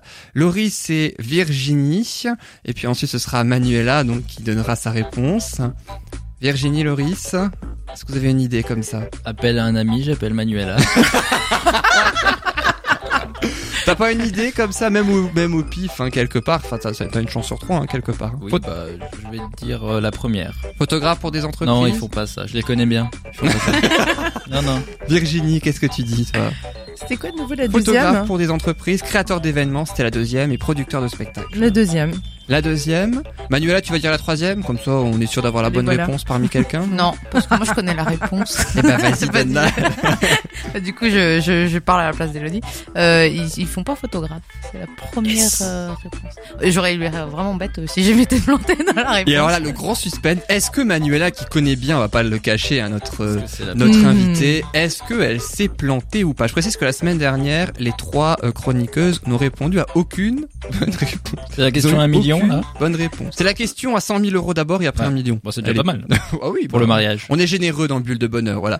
Alors là, notre invité, c'est Elodie Lombardo. Quelle est la bonne réponse alors? Alors, c'est une bonne réponse de Manuela. On peut continuer à être amis. Nous ne faisons pas, C'est une bonne nouvelle, déjà. nous ne faisons pas, alors, nous, personnellement, ne faisons pas de photos, mais on fait travailler des photographes. Donc il y a quand même un lien autour hein, de la photo hein, dans Acte 5. C'est un de nos prestataires. En fait, on est donc créateur d'événements pour les entreprises et on est producteur de spectacles. Et dans le cadre de ces deux activités, on fait souvent appel à des photographes pour prendre en photo nos événements, nos spectacles, pour faire des reportages photos pour nos clients, pour qu'ils aient un souvenir de cette journée. Mais on peut aussi faire appel euh, à un photographe pour faire des photos de comédiens ou euh, des photos euh, pour préparer un outil qu'on utilisera lors de l'événement. Et Acte 5, donc on- c'est effectivement un créateur d'événements et un producteur de spectacles. hein, donc hein, c'est bien ça. C'est ça, événement pour les entreprises. Et on a une particularité qui est de produire des spectacles en Alsace depuis plus de 30 ans maintenant. Ah oui, donc c'est pas une agence toute jeune en quelque sorte. On est la plus vieille agence de Strasbourg. Alors c'est la deuxième génération aujourd'hui qui gère, euh, qui gère, mais on est la plus vieille agence événementielle de Strasbourg. Parce que vous êtes basé à Strasbourg. On est basé à Strasbourg. ouais. Mais vous faites quand même des spectacles, on va en parler aussi. euh, certains et certaines sont dans le Haut-Rhin, sont représentés dans le Haut-Rhin. Alors on intervient à la fois sur l'événement entreprise et sur le spectacle dans toute l'Alsace. On est même allé hors Alsace parce qu'on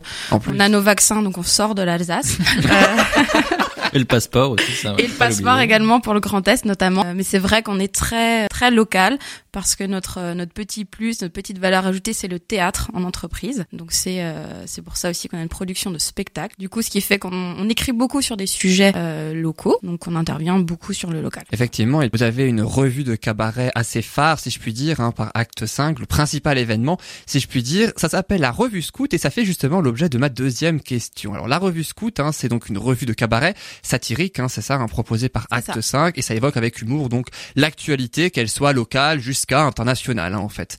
Et c'est un spectacle annuel à chaque fois depuis plusieurs décennies, 40 ans hein, je crois. Quel... Il y a toujours un jeu de mots en fait pour intituler le spectacle. Quel jeu de mots constitue le titre du spectacle 2019 C'est la deuxième question. Alors un indice, ça tourne autour des impôts. Mais est-ce que c'est impolitiquement correct, impolitesse ou Apocalypse Now? Trois jeux de mots, il y en a un qui est le titre ainsi du spectacle, la revue scout que propose Acte 5. Est-ce que Loris, Loris, t'as peut-être une idée? Je pense savoir et je vais dire la C. Je dirai après pourquoi je pense savoir. Apocalypse Now? Ouais. Moi je pense savoir pourquoi tu penses savoir. Et Virginie? Euh, aucune idée, mais je dirais la première. Donc impolitiquement correct. Mhm. Emmanuela, qu'est-ce que tu dirais? Manuela le sait évidemment. Oh, Oui, sûr moi, qu'elle moi, je connais la réponse, donc euh, je dirais euh, C. T'es Ah ah. sûr Manuela C'est mon dernier mot, Yann. Elodie Lombardo, quelle est la bonne réponse alors Alors, l'édition de la revue Scout 2019 s'appelle bien Apocalypse Now. Alors, c'est vrai que chaque année, on a un titre, on donne un titre à notre spectacle, parce que chaque année, on écrit un nouveau spectacle. Et en fait, le, le nom, la revue Scout, c'est le nom de la troupe. Voilà. Donc c'est vrai que les gens se souviennent pas forcément de notre euh, du, du nom Apocalypse Now, on va on va l'oublier, mais on va dire la revue Scout oui l'édition de 2019 où il se passait ça dans le spectacle. Voilà.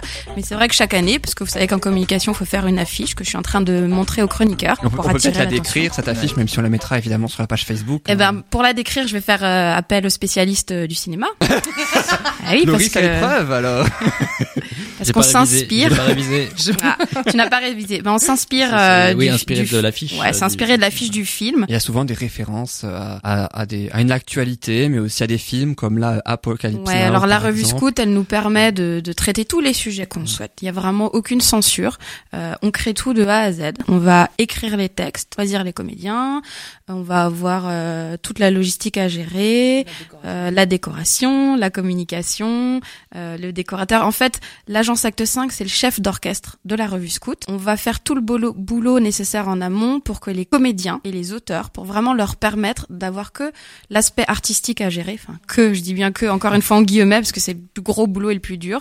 Mais voilà, nous, on va faire la logistique, la com, la, la, la gestion des plannings, les tournées, les contrats avec les salles. Alors, chez le TICAM, on est, on est là-bas sur plus de 50 dates. Et après, on fait ce que nous, nous appelons la tournée mondiale, qui est une tournée en Alsace et qui passe par le Haut-Rhin. Magnifique. la notion du mondial, euh, c'est notre notion à nous, c'est la notion Revue Scout de la, de l'international. C'est la tournée euh, locale. Mais je précise que du coup, vous serez la Revue Scout sera à Ribeauvillé hein, le vendredi 10 et le samedi 11 mai à l'espace Le Parc à 20h30 et du jeudi 16 au dimanche 19 mai, ce sera à Munsenheim à l'espace Riedbrun à 20h30 sauf les dimanches où c'est à 17h. Et euh, c'est vrai que la Revue Scout comme je disais, il y a pas mal de jeux de mots. J'en ai retenu trois sur le site internet hein, de euh, votre agence acte 5 .fr hein, donc.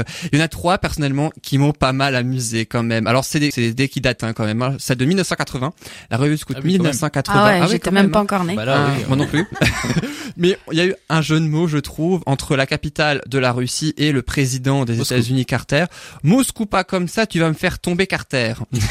ah oui, on est sur un titre court. C'est très recherché quand même, je trouve. J'aime beaucoup. Hein. En 1990, en, en 1988, pardon, c'était au scout ils reviennent bien ça aussi.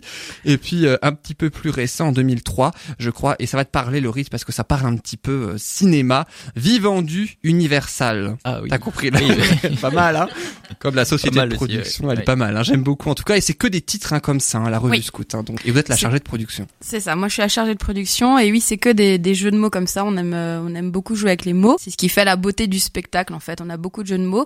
Alors, je veux juste préciser que c'est un spectacle en français, pas en alsacien. Parce qu'il existe des cabarets en alsacien en Alsace, mais Mhm. nous, nous faisons nos deux heures de spectacle complètement en français. Et je le dis parce que on pense souvent que c'est en alsacien et, et j'aimerais bien le faire découvrir à un public un petit peu plus jeune.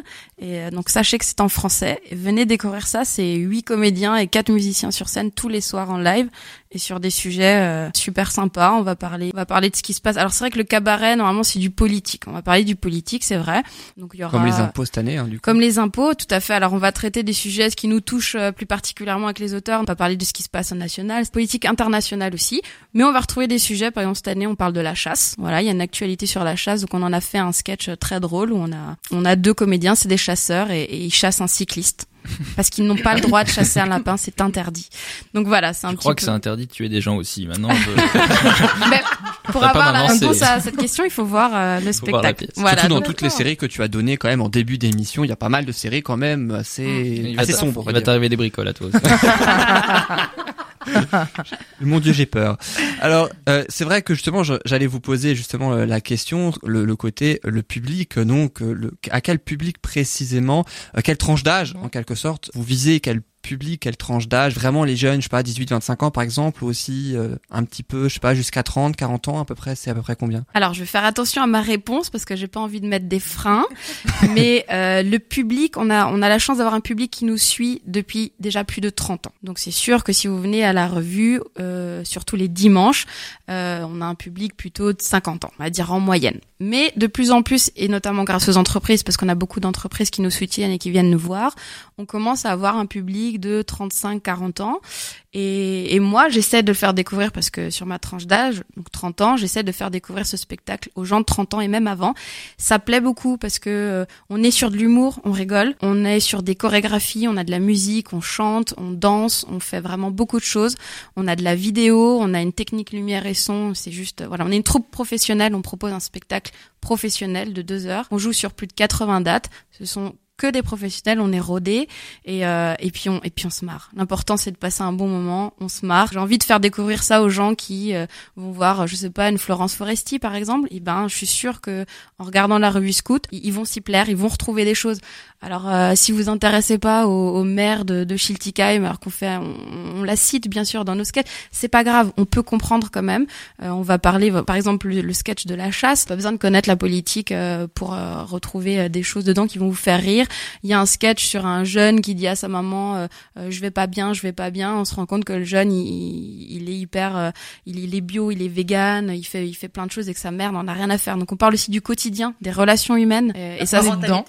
La euh, oui, bah, on La peut proposer l'année prochaine pour ouais. euh, pour un Pas sujet mal. sur euh, sur les comédiens.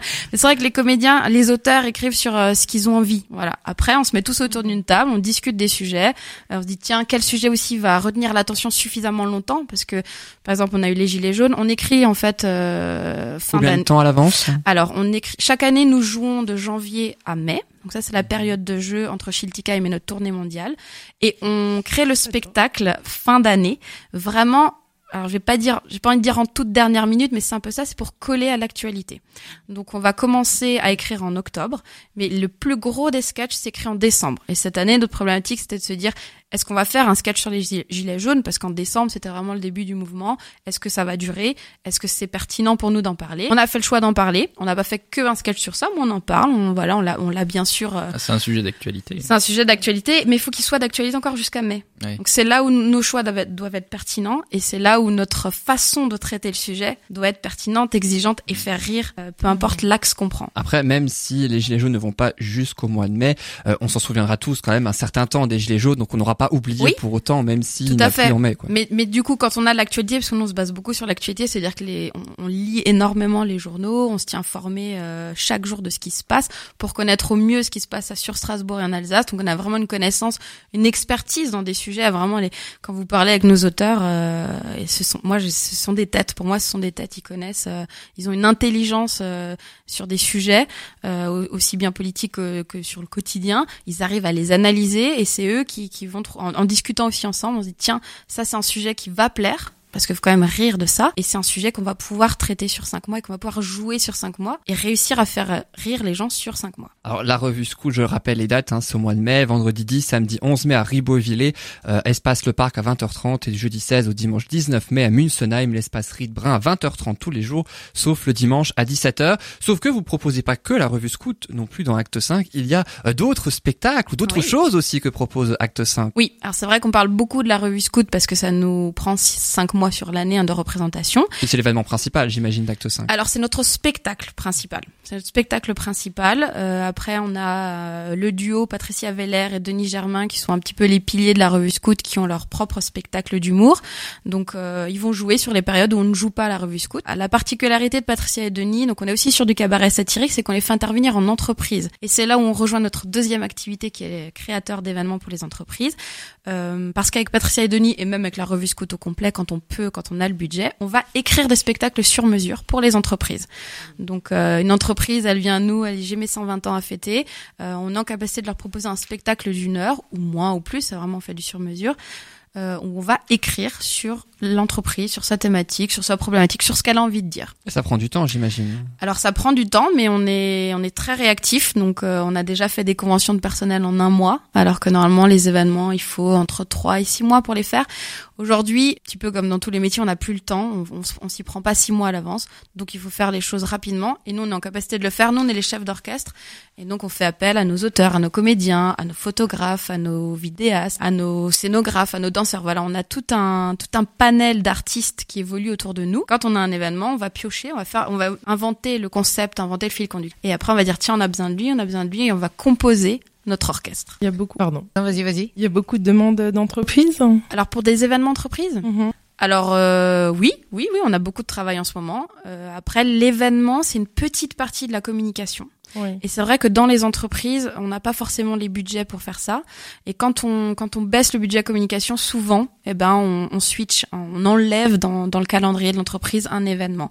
Mais voilà, nous on intervient sur beaucoup d'événements, beaucoup de types d'événements. C'est-à-dire qu'on peut faire de la convention des personnels, Mhm. on peut faire l'inauguration, l'inauguration d'un local par exemple. On peut faire les portes ouvertes d'entreprises, souvent des sites industriels qui ont envie de montrer euh, leur activité. On fait euh, bah, les anniversaires, donc les 100 ans, les 120 ans, les 50 ans, peu importe l'anniversaire d'entreprise.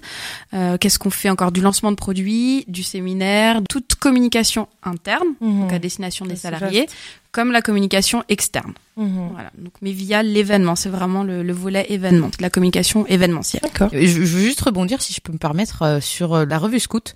Alors c'est vrai que tu disais, Elodie, que t'as envie que les jeunes viennent et souvent, ben, quand on parle le cabaret et tout, c'est vrai que ouais, bon, pff, bof, ça doit pas être. euh, Franchement, pour l'avoir vécu. En tout cas, c'est voilà, c'est c'est vraiment un spectacle qui est vraiment super parce qu'en fait, euh, on rigole du début à la fin et je pense que c'est important de, de, de, de prendre du temps comme ça pour soi, de, de rire et de. Moi, j'avais un peu peur aussi au début parce que je me suis dit ouais, il y a certains sujets. Enfin, moi, la politique, je m'y connais pas et ça m'intéresse pas. Le président, c'est Macron en ce moment. C'est vrai? c'est quoi, Emmanuel son Emmanuel, C'est ça? je- Ok. Ou- attends, ou oui, Manu je pour- crois. Ouais, ok, Oui. d'accord. Mais il a ok, même ouais. été ministre avant. ok, ok. Non, mais c'est vraiment, je suis vraiment. Alors, autant les séries, c'est pareil. En fait, je me rends compte que je suis à part les mariages. Je veux dire. C'est pas complémentaire avec les autres, euh, Même- autres chroniqueurs aujourd'hui. Même en président, Non. elle a loupé des saisons. Et là, on est quand même à la saison, je sais pas combien. Bon. Saison 8, c'est le huitième président, je crois. donc Oui, saison bah 8, voilà, hein. saison 8. euh, Bah, en tout cas, tout ça pour dire que même si on s'intéresse pas forcément à la politique et, et qu'on connaît pas tous les sujets d'actualité, en fait, c'est- tourné de, de manière tellement simple Oui, et humoristique. Et puis en plus, il y a les décors, il y a les, les, les tenues, et puis les, les comédiens sont, sont vraiment très très impressionnant. Un vrai spectacle sur mesure. hein. Ouais, franchement, c'est Franchement, allez-y, vous vous ferez euh, plaisir et c'est ça qui est important. Et, et franchement, c'est top. Et je rappelle une dernière fois les dates hein, pour la revue Scout. C'est le vendredi 10, le samedi 11 transmet à Ribeauville à l'espace Le Parc à partir de 20h30 et le jeu du jeudi 16 au dimanche 19 mai à Munsenheim à l'espace Riedbrun de Munsenheim. C'est à 20h30 sauf le dimanche à 17h.